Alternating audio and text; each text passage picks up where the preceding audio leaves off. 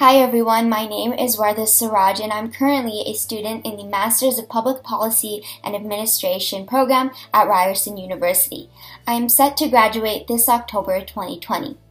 Due to the COVID 19 pandemic that prevented us from celebrating the MPPA program's 15th anniversary on campus, we have decided to celebrate the program virtually through a YouTube and podcast alumni series. In this series, we will hear from alumni working everywhere. We will hear from individuals that have graduated back in 2007 all the way up to now, graduating in 2020. We will also hear from those who are working within the OPS or all over Canada, federal government, nonprofits, private, and even those who have started their own organizations. Throughout the episodes, you'll learn about what it is like to be a student at Ryerson University within the MPPA program. You'll be offered some genuine advice, good memories, and things to look out for.